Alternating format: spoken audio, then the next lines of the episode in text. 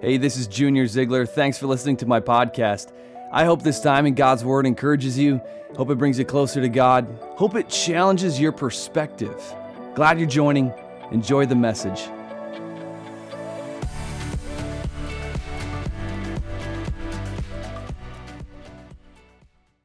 I want to kind of give you a little bit of a caution here. Uh, this question can elicit some undealt with pain.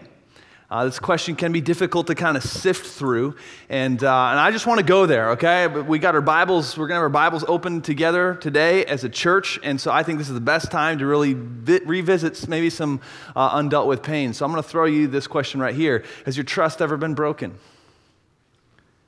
Has your trust ever been broken? We could really just say, I mean, I, I probably should have just said, when has your trust ever been broken? Right? Because we've all been there, right? We've all been there. This can be, again, this can be a painful thing to revisit because trust is like this fragile currency relationally, isn't it? Relationships are only as strong as the uh, trust that they're built upon. Um, a popular saying is, is that organizations move at the speed of trust. Trust is a big deal, and so when it's broken, it's a big deal. I, I like to think of trust like a sandcastle. Take some time to, to build it and form it, but with one wave, it can come crashing down in a matter of seconds. Has that ever happened to you? You know what that's like? Maybe you trusted that employee and, and they stole from you. Maybe they uh, hurt your business and, and broke your trust. Maybe it's a significant other and, and you trusted them and you gave them your heart, but they broke your trust. Maybe it's a friend or a family member. Maybe it was a church. Maybe it was a leader and you trusted them. Maybe you trusted them for a good long time with a lot and that trust was broken. You ever been there? I think we all have it at some level. And it hurts, doesn't it? I had a friend named Andrew in grade school and, and middle school, and we were good pals. We, we were the best of pals. Uh, played on all the same sports teams, uh, went to the same school, uh, did many sleepovers. He's the reason that I passed algebra, actually, because he helped me with my homework. And I'm the reason he passed English, because I would help him with his homework, and we were just, we were kind of each other's tutors in that sense. But we were good, good friends. I got into middle school, and we started liking the same girl. And maybe you remember middle school, that just happens in middle school, right? And, which I didn't care he was my friend, you know, bros before girls, like that's how the saying goes, right? And so if he if he wanted her, that was that was fine with me. I, I was okay. Like may the best man win. But I clearly remember one day walking behind uh, him and this girl that I liked, and I was walking behind them, and, and he didn't know that I was there, and, and, I overheard him making fun of me to this girl that I liked, and he was making fun of my ears. They, they stuck out at that age. I was pretty self conscious about that, actually. I got made fun of a lot uh, in middle school uh, for my ears. People would stick pictures of monkeys on my locker, um, or they would walk behind me and whisper just loud enough for me to hear, and then when I'd turn around and say, What? They would go, Oh, his ears are so big they can pick up everything. Um, you guys are jerks laughing about that. Um, no, just you can laugh about it now. It's funny now, but back during this time, it really I was very self-conscious about it. It, it really did hurt me, and so um, so people would make fun of me, but never my friends. Friends don't do that, right? And that really hurt. And I remember thinking as they walked off, I remember standing there thinking, man, if I can't trust my best friend, then maybe I shouldn't have many or any. Ever have that thought? I remember in eighth grade, a couple years later, I liked this other girl in my class, and um, during study hall one day, her best friend passed me a note folded like ornate origami. I don't know how you girls did it in middle school. I could never figure out how you folded paper that way, but I got this letter and I tried to figure out how to open it up. And, and it was from my crush, and it read, Do you like me? Check yes or no. And I checked yes, and immediately I turned beet red. It was the first time I ever told a girl, I ever went public about liking a girl, and I felt so vulnerable, and I tried to fold it back up, but I couldn't, and I gave it back. And and then she wrote back, I like you too. And I played it cool on the outside, you know, but on the inside, I was like doing a flip. And, this girl likes me, and she told me, and I told her, and I didn't know what that meant. Like, I was new to this. Like, are we boyfriend, girlfriend now? Yeah, does this work? Are we exclusive? I mean, I checked, yeah, should I be shopping for a ring now? How, how does this really work? And, and I was a pretty shy, I was a pretty shy boy, and, and I still kind of am shy. And so I, I did what any ladies' man, eighth grader would do. I ignored her, you know. If she came near, if she came in the room, I'd run off. I didn't know what to do with, you know, what's going on here, but I still had this big crush on her, you know, and I would tell my friends about it, like, yeah, yeah, she's my girlfriend. She likes me. Told me so in a note. I checked yes, we're pretty serious. And she would come to some of my soccer games uh, after school. But I remember late one fall, she brought this new guy to the soccer game, to my state tournament. And I remember standing on the field and saying to my friend on the field as I made eye contact with her, with her as she was sitting by this new guy. And I couldn't compete with this new guy, by the way. I mean, he could talk to her face to face. And they actually sat next to each other. It's very serious. And I was devastated. And I remember whispering to my friend on the field, I said, Man, girls are the worst. They just can't be trusted. And then God filled my house with them. But, but I had a thought. I had this thought that I'm sure it's a thought that you've struggled with before. You know, if that's what it means to give my heart, then maybe I should be a little bit more careful about who I give my heart to. And, and I wish that was just middle school. I wish it ended in middle school, but I think we all know middle school never ends, does it? We just kind of get older and middle school just never ends. And I'm sure you could say the same thing, but I had a friend a few years ago that I was investing in. Um, was one of my leaders and sacrificed a good chunk of time to be with him and be there for him and encourage him. And I was kind of his mentor, only to have him turn on me and kind of come after me and, and poison other people against me. And when that happened, I remember wrestling with the thought, a dangerous thought especially as a pastor, but I remember wrestling with the thought if that's what it means to care, that's what happens when you invest in someone, then maybe I just shouldn't do that anymore. Now, I know I can't live my life that way, but it doesn't mean that the emotion of that isn't there. And I don't mean for this to be a pity party, but my, you know, my trust still gets broken sometimes. Uh, there have been people um, who I've been closer to, uh, who've left our church, which I understand. Like the bridge isn't for everybody. I get that. that. That's okay.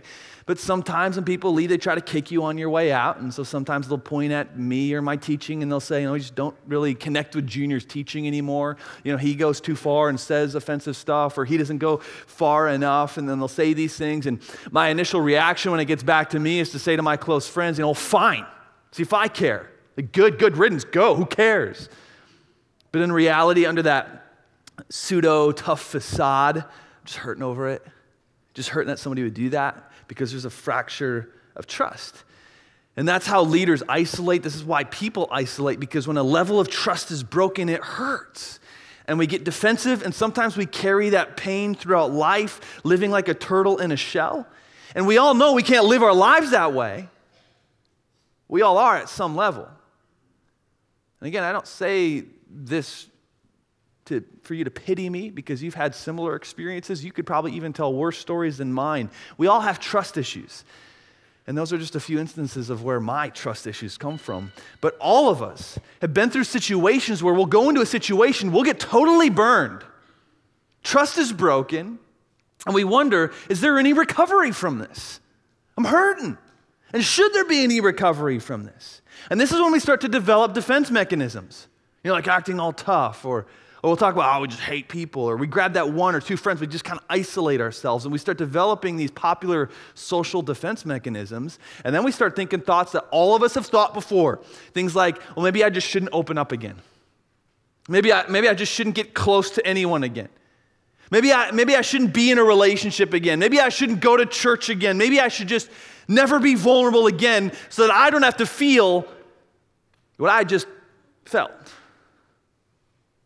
You ever wrestle with that? This last story in Sunday School Remix deals exactly with that feeling. Philemon is where we're going to be today. Philemon, really encourage you to grab a Bible.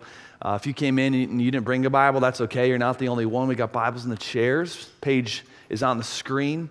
But Philemon chapter 1. I say Philemon chapter 1. It's kind of weird to say that because Philemon only has one chapter, as you'll see. But Philemon chapter 1, we're going to look at verses 4 through uh, 18.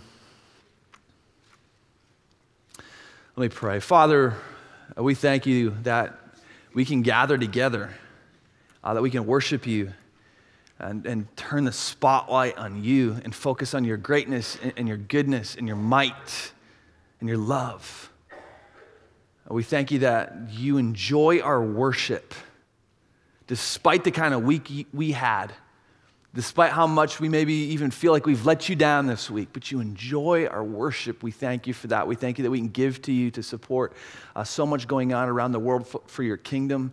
And we also thank you that we can open up your word and that you speak to us.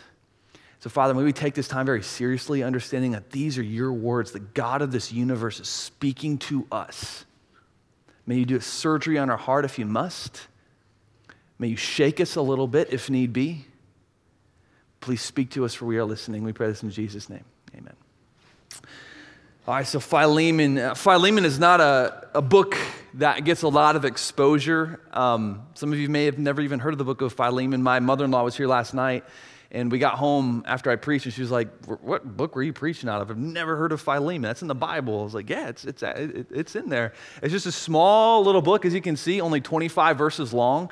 Um, I like to kind of think of it as like a text message because uh, all the other epistles, like the letters, are longer letters. This one's just kind of like a, a, it's a little text. It's that short, but there's a lot jam packed into this uh, little text message. Now, at surface level, this letter looks like Paul is calling on a, a, favor for an old friend. He's just kind of texting an old friend and asking for a favor, um, which I think we've all done that. I did that just a couple weeks ago. We have a couple uh, more well resourced people in our church who have said to me, uh, Junior, if the church ever needs anything, just shoot me a text. And so, uh, last a uh, couple weeks ago, our, our, students needed to go to camp, and we didn't have any vans or buses. And so, I reached out to a couple more well resourced guys, and they said, you know, hey, can we use your buses to head up to camp, and they, they let us do that, which is awesome. Um, but that's kind of like what this letter seems like. Paul's just kind of texting in an old friend saying, Hey, can I, can I get this favor from you? But when you get a little bit deeper, you see there's a lot more to it. Uh, here's the context as to what's going on. Paul is sitting in Rome, and he writes this text message, so to speak, to his old friend named Philemon. Uh, Philemon and Paul met in Rome. This is where Paul is sitting in prison awaiting death. Philemon uh, is now as Paul is writing from Rome, is now in Colossae. So Philemon is sitting in Colossae, Paul's in Rome, Paul texts Philemon, so to speak, and Paul is going to ask a favor of Philemon, and this favor is going to make Philemon revisit some of his trust issues. This is going to be a little bit painful for Philemon to, uh, to sift through, and so we're going to, we're going to get into that now. So let's read a good chunk of this, starting in verse 4. Paul writes this he says, Philemon, I thank God always when I remember you in my prayers because I hear of your love and of the faith that you have toward the Lord Jesus and for all the saints. And I love that description. I would love that said about me someday. Verse 6 And I pray that the sharing of your faith may become effective for the full knowledge of every good work that is in us for the sake of Christ. For I have derived much joy and comfort from your love, my brother because the hearts of the saints have been refreshed through you. I think that's just one of the best compliments that you can ever have. You ever get around somebody and they're just refreshing to be around? And there's some people you get around and they're just kind of like draining because all they want to do is talk about themselves. You can't get a word in edgewise and just kind of draining. That's not Philemon. Philemon is one of those guys just refreshing to be around. He refreshes the saints. And so Paul is making his compliment and he's serious about it. But what he's really doing here is he's setting up the issue. He's about to get into uh, the issue. Now, before we get into the issue, before we read these next words, uh, let me give you some background so that we can understand um, the rest of this a little bit better. Uh, Philemon, who's getting this letter, previously in the past, he had a bondservant. Now, a bondservant is someone who had a debt, and to pay it off, they would become a servant to their, to their loaner to, to pay it off. So if I wanted, let's say I wanted to buy your house back then, I could come to you and say, hey, I will be your servant for this amount of years, and then after those amount of years, then I will own your home. Um, so it's agreed upon time. Sometimes bond servants would pay off their debt, and then they would keep working for their master uh, for a stipend. They'd actually put like a wooden awl through their through their ear. And so Philemon had had in the past this bond servant named Onesimus. Onesimus was working off a debt uh, or was a legitimate employee of Philemon. And something happened between the two in their working relationship, which happens at work, doesn't it? Something happened between the two. We don't know the details of it. Uh, it could have been that Philemon was just a very difficult boss to work for, and Onesimus kind of bucked the system and responded by running off. Uh, it could have been that Onesimus stole something that's what I was taught when I was, when I was growing up, that Onesimus stole something. That's just kind of speculation, though. We don't really know. It could have been that Onesimus just broke his contract and ran off, even though he had uh, time to work off. We don't know the details. Either way, something happened in their relationship, and there was a break, and Onesimus left and broke Philemon's trust. So again, Philemon is in Colossae. Uh, Paul's writing to Philemon in Colossae. Onesimus takes off, a runaway, probably with a debt um, has broken Philemon's trust, and Onesimus, small world, runs into Paul in Rome. So Paul and Onesimus, they meet in Rome. Uh, Paul leads Onesimus to Jesus, and then Paul tells Onesimus, "Man, you got to go back. You got to you got to go back to Philemon. You're a new person now. You got to do what's right. You got to go back and work for him." And Onesimus is probably like, "Paul, I can't do that. I broke his trust. There's a big rift between us. He probably hates me now." And Paul says, Well, I'll tell you what, I'll, I'll shoot a text to Philemon. He's an old pal of mine. And now Paul is about to encourage Philemon to start the process of rebuilding some trust, which is very difficult. And so Paul says this in verse 8. I'll pull this up here on the screen. So Paul sets this up, says, You're a refreshing man to be around. You're a refreshing believer. That is why I am boldly asking a favor of you. I could demand it in the name of Christ because it is the right thing for you to do. I love that. I mean, Paul's such a type A personality, isn't he? Like, I'm asking a favor. I could demand it, though, because it's the right thing to do, but I'm going to ask it as a favor. I mean, only Paul can get away with that. Verse 9 Yet for love's sake, I prefer to appeal to you. I, Paul, an old man, and now a prisoner also for Christ Jesus. Verse 10 I appeal to you for my child Onesimus, whose father I became in my imprisonment. So, Paul and Onesimus, they've started this uh, mentoring relationship. Onesimus has met Jesus. Now there's some discipleship going on. Paul is mentoring Onesimus and Paul's feeling like a father to Onesimus. And I love verse 11. I, I think this is so true of so many of us. Uh, when I die, you can just slap this on my tombstone. I, I just love verse 11. It says, Formerly he was useless, but now he's indeed useful to you and to me. Formerly he was useless. He broke your trust. He messed up, useless. But now, because of Jesus, he's useful. He's precious to you and to me. Philemon, this is what Paul's saying Philemon, he's changed. He's changed. I know he broke your trust a while back, but let's reconsider the circumstances. Let's revisit this because the circumstances have changed. Verse 12 I'm sending him back to you, sending my very heart. I would have been glad to keep him with me in order that he might serve me on your behalf during my imprisonment for the gospel, but I prefer to do nothing without your consent in order that your goodness might not be by compulsion of, of your own accord. Verse 15.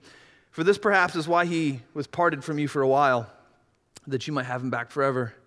No longer as a bondservant, but more than a bondservant, as a beloved brother, especially to me, but how much more to you, both in the flesh and in the Lord. So if you consider me your partner, Philemon, receive him as you would receive me. We got one more verse to, to hit, but I just I want to take a pause here for a second. Here's what I find so interesting about this letter, and maybe you've already been thinking this. You can see Paul's letter in this heart, can't you? Like you can see Paul's letter here, uh, heart here. Like uh, verse 8, Paul kind of demands. Verse 12, he says, I'm sending my heart, Philemon. Uh, verse 14, Paul, Paul appeals to his heart. Like this isn't some like willy-nilly letter, like, I'm just going to call in a favor here. It's very clear uh, from this letter that this whole situation is a big deal to Paul, which I think begs the question, why? Why is this such a big deal to Paul? Why does Paul care so much about this rift? I mean, Paul's got problems of his own. He's sitting in prison in Rome, he's in death row. Why does he care about something that happened way back when that he doesn't know the details to some old pal of his? Why is Paul sticking his nose into this, so to speak? Why is this such a big deal? And on top of that, why is this included in the Bible? Like, there's no deep, rich theological truths in this book. I mean, the, Jesus is mentioned a couple times. It's not like we're, we're reading like Romans here. Why is this small little situation, why is this text included in the Bible? I don't know of anybody who said, Junior, I'm going to do like this really big in depth study of the book of Philemon. That doesn't really happen. Like, why is this included? Why is this such a big deal to Paul? Why is this included in the Bible? And here's why because what happened to Philemon has happened to you and will happen to you. Philemon's trust is broken. He's let down. Maybe he's crushed. It could be that Philemon is struggling with bitterness here and resentment toward Onesimus. It could very well be that when Philemon hears the name Onesimus, he kind of changes. He gets a little upset. And maybe you have that name. And when that name's brought up to you, you just kind of, I don't want to talk about that person because of what happened. So let's not go there. That could be Philemon at this point. And so it goes with you, and so it goes with me in our relationships. This little situation we don't know the details of long ago was a big deal to Paul because when it happens to you, it's a big deal to you. When our trust is broken, it throws us off. It has the potential to affect the rest of our lives, how we make decisions, how we, how we interact with the whole world. This, is this is a big deal. And notice what Paul does here. Notice in this letter, he doesn't tell Philemon, hey, Philemon, just get over it, man. He doesn't say, Philemon, this isn't a big deal. Why are you making such a big deal out of this? He doesn't tell Philemon, hey, Philemon, you got to blindly trust this guy again. Instead, Paul says something that I find very curious in verse 18. He says this If Onesimus has wronged you, Philemon, at all, or owes you anything, charge that to my account. What? Surface level, this seems like a ridiculous statement, doesn't it? Charge that to my account. Like, what account? They didn't have Venmo. You know, why would Paul say this? He's sitting in prison. There's no way to pay Philemon. He probably has no money to pay Philemon with, anyways. He's about to die. He can't pay Philemon anything. Like, this just kind of seems like this empty offer. i If he owes you anything, and just charge it to my account. It seems like an empty offer, but this is so brilliant. So brilliant of Paul. Paul is not talking money, he's talking relationally here. Really, what Paul is saying is, is Philemon, if you can't trust Onesimus because of what he's done to you in the past, I get that, but then let me loan you some of my trust in him. If you don't trust him, fine, but then trust me. See, in this verse, in verse 18, what Paul is referring to here, and this is why I think this is so brilliant, what, what, what Paul is referring to is a term that we call relational debt. Relational debt.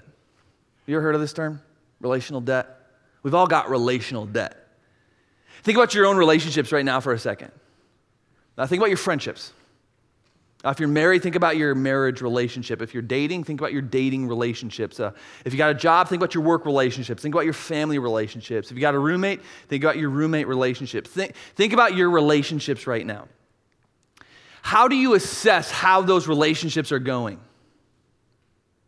See, in all of our minds, this isn't like right or wrong, it's just reality. In all of our minds, we have these relational accounts. And so you might be sitting there thinking, okay, well, I know my relationship with my boss is okay because on Friday before I left work, they complimented my work. So I know that's going okay. I know that friendship is okay because um, you know they reached out to me, or they liked my post, or they complimented me last time we were together. Or I, I know my marriage relationship is good because last night, you know, we had a good long talk, or we went out on a date, or we were intimate. So I know that relationship is good. But that family relationship, well, that's not so great because I haven't heard from them in a while.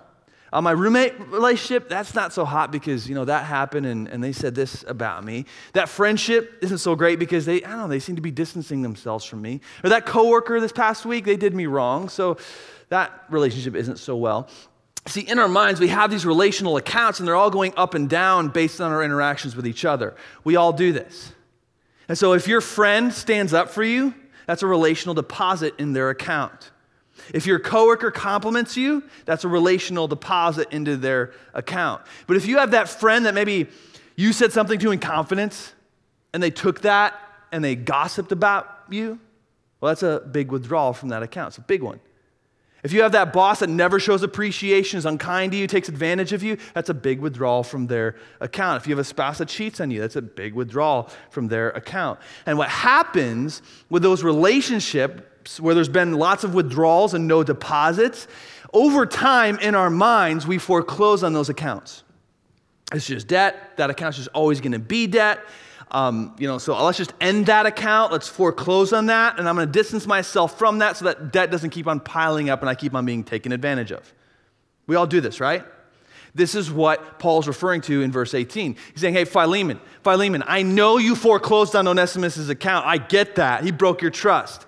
And if you're not ready to open that account back up, well, then charge this one to my account because I know my account is good. So charge this one to me. You see the brilliance here? in verse 18. This is, this is ancient literature, but it's so relevant today. Because there have been people that I've written off. And there's been people that you've written off. And maybe you had every right to write them off. They just keep on withdrawing from their accounts. And at some point, you had to just end the account so that you weren't taken advantage of anymore. And so we write them off. Right, we call these people exes, don't we? The ex wife, the ex husband, the ex best friend, ex boyfriend, ex girlfriend, ex roommate. But some of these relationships that we're thinking of right now, they go deeper than that. It's that parent that you had to write off.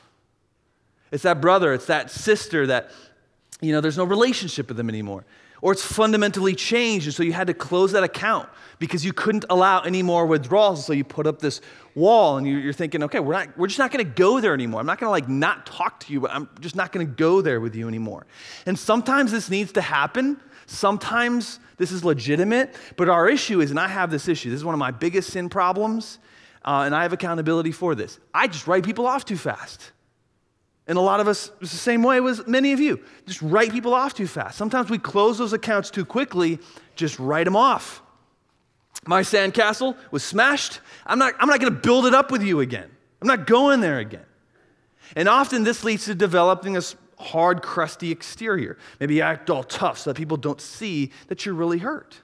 And so we overprotect ourselves and we close all these accounts, and then we become extremely slow at issuing out any more trust and it messes with our future. This is the, the, the dating couple that uh, ended up in my office a, a, while back. They just started dating. And uh, she had some trust issues because she had an ex boyfriend who uh, cheated on her, so broke her trust. And the new guy was really struggling because he was like, Man, I, I can't keep paying for his past mistakes. Like, I haven't done anything, yet she just won't trust me. I'm like, I'm, I feel like I'm paying for his account. It, yeah, it's exactly what's happening. Those are tricky waters to navigate. Her trust is broken, and so she's in defense mode, and it's affecting her future relationship. It's that couple that used to go to church, love the church, but then there was some sort of scandal. Maybe the, the, the head pastor you know, had an affair, or something like that, some sort of scandal, and it's heartbreaking. And so they leave to never return to church again. Not gonna trust the church again, so I'm gonna close that account for good. Or they go to a new church with like a chip on their shoulder, kind of looking at the leadership sideways because their trust was broken and it hurts their, how they relate to the church in their future. This is me listening to my friend Andrew make fun of my ears, walking away thinking, I just don't want to open up to anyone. I don't want to get close to anyone. I don't want to open those accounts because it just hurts. And so I'll fly solo around here to protect myself from, hurt, from feeling what I just felt. We've all been there. Some of us walked in here today having been there for years, and we've grown bitter, and we've grown cynical, we've grown a little jaded, and we've developed this pseudo tough persona and maybe even a dark humor as this defense mechanism. And I believe that God wants to speak right into your heart right now past the defense mechanisms, past piercing that hard outer shell, and He wants to speak right into your heart, a heart that maybe you haven't opened up in years, to deal with something that needs to be dealt with the correct way so that you can experience life and relationships and God the way you were intended to. And I know for some of you, running with this idea and really going there can be frustrating. Maybe you've even been fighting it especially those of you who are in the midst of it right now. I mean, some of you might be sitting there thinking, Junior, we're talking about big trust issues right now. Like, let's be careful, Junior. Is, I got some big trust issues, and it's emotional. But hey, we got our Bibles open. We're a church family. Let's allow God to speak into that together. In some way, this is close to home to all of us because we've all been there at some level. So, what do you do when your trust has been broken? What do you do when you're feeling that pain? Here's where you start. Number one, heal heal. Because I know a number of you are really going through it. And I see the prayer cards and I pray through those prayer cards. And, and I know there's many people in our church family. I hate that it's true, but it's just reality. There's many people at the bridge who are really hurting because their trust has been smashed in the last couple months. Marriages, families, work relationships. It happens. Others of you have been carrying trust issues for a long time, and there hasn't been any healing. This is where you start. You know, I've, I've, uh, I've been to conferences or I've sat in churches where sometimes like an overly emotional like speaker will get up and be all manipulative and be like, you just gotta heal. And I remember sitting there and like in the uh, chairs thinking, okay, I don't even know what that means. Right? Like part of me looks at this and goes, okay, what does heal even mean? Like whoop-de-doo, you know, heal. Like this mean I gotta like cry it out. I don't even know what this means. Like heal, poof, okay, whatever that means. It's kind of like hippie, new age, like you just gotta heal. I know, I know how this can sound. I get that. At the same time, though, this is a very important step that many times we miss. I think of it a lot like when I was 12. Uh, I thought I was this really cool BMX biker That's kind of like who I wanted to be. I wanted to be like this, uh, you know, skate parks and all that. I, I built my own Dyno GT. I don't know if you remember like the GT Dyno bikes. I built my own with my cousin. It was an awesome bike. I wish I still had it. But I built this and I was going off some jumps with some friends and I went off a rather big jump. And when I landed, my foot slipped off the pedal and hit the sprocket on my bike, tore open my leg. Um, it was bad. I had stitches in my muscle, which I didn't even know you could do that. Uh, stitches in my skin. It was this pretty nasty wound and it looked really gross. And so when I got home from the ER, I kept it bandaged for weeks. Never took the bandage off. Um, never let my legs stretch out. You know, I kept it still covered and stationary, and I just kind of limped around if I had ever had to go anywhere. Until I went to the doctor, and it was like a checkup, and the doctor looked at it and said, "Man, Junior, you got to air it out. You, you got to air that out. The skin isn't healing well; it's always covered. You got to move your leg. You're protecting it too much. You're not allowing it to heal." And that's what happens so often when our trust is broken. Because it's embarrassing when our trust is broken, isn't it? It's embarrassing when your best friend makes fun of you to the girl you like. It's embarrassing. It's embarrassing when you're cheated on. It's embarrassing when you're left out. It's embarrassing when you're gossiped about. And so we don't want to show that we're hurt. We don't want to show that embarrassment. So we cover it up. We don't stretch and move. We conceal it, hide it, and guard it. And as a result, it just never heals. We got to air it out a little bit. By airing it out, I don't mean like going on social media and writing up this big long sappy post about what happened to you because people get annoyed with those kind of posts. By air it out, I mean get into a small group. Talk to the small group, hey, this happened to me in the past, and uh, I don't know if I'm necessarily over it yet. I'm not asking for anything from you guys. I just want some prayer about this. If you could please pray for me. It's airing it out a little bit. It's getting into a support group. We have a lot of support groups here at the bridge a lot. It's getting into one of those groups and just kind of opening up a little bit to other people who are also hurting. Uh, it's getting into Celebrate Recovery on Tuesday nights and kind of talking through that, that hurt. Uh, if you've been cheated on, you should get counseling here at church. You should just do that and talk to somebody and air it out. And move it around, so to speak. Just telling someone and praying with someone, there's healing in that, more than you'd think. So some of us got to take off the bandage and focus on healing. Bring someone in that can pray for you and listen to you and challenge you and challenge you, okay? That's what a good physical therapist does, right? Bring in somebody who could, like a group leader, a counselor, a pastor, bring in someone who will listen and pray, but also challenge you. Don't bring in that friend who's just gonna tell you everything you wanna hear. There's no healing in that. Find someone who's gonna listen to you, pray for you, but also push you and challenge you. But heal. I'm not telling you, just get over it. And I'm not telling you to walk out of here and act like everything's great, because probably not. Focus on healing. Focus on healing. Number two, uh, second one, this is really where the rubber meets the road. Uh, this next one's going to be a little bit difficult for some of you to write, but we got to go there, okay? Number two. Number two, trust again. Trust again. I know some of you are really struggling to even write those two words, but trust again. I'm not saying you have to trust them again. I'm not saying you have to do that because sometimes you can't. If my kids were ever abused by someone, if I didn't kill them, I certainly would never let them babysit my kids. So I'm not saying trust them because maybe you shouldn't. Maybe you should, like Philemon with Onesimus, but maybe you shouldn't. But maybe you should. I, am so glad Onesimus was trusted once again because uh, church history legend kind of has it that Onesimus was a huge part in preserving God's word moving forward, going to different churches and kind of overseeing the, the process of, of uh, copying and preserving God's word. Onesimus was a big part of that. So I'm glad that he was trusted again, but maybe you can't trust them again. Maybe you can't place your trust in your ex wife again, but please trust again. Maybe you can't open up to that friend again because of what they did with that knowledge, but please open up again. Trust again. That's what Paul is urging Philemon to do. Be open to trusting again. I'm not saying being flippant with your trust, you know, blindly trust. I'm not saying, you know, don't have boundaries. What I'm saying is, is don't make other people pay for what someone did to you in the past. Don't, please don't let go of trust because someone broke yours. You ever hear someone say, and I've said this before, but do you ever hear somebody say, oh, I'm just not a trusting person? Just not a trusting person. Paul would put his foot in the door and go, okay, let's not go there. That's not a good future. That's not a healthy you. That's not a good way to follow Jesus. Please don't close the door on trust. It's not your trust that's the problem, it's the object of your trust that's been the problem. And too many of us have closed the door on trust, and as a result, what's filled that void is bitterness and resentment and cynicism to replace it. Because the only alternative to step number two, the only alternative to this step is to become a cynic. You know any cynics? Can't win with cynics, can you?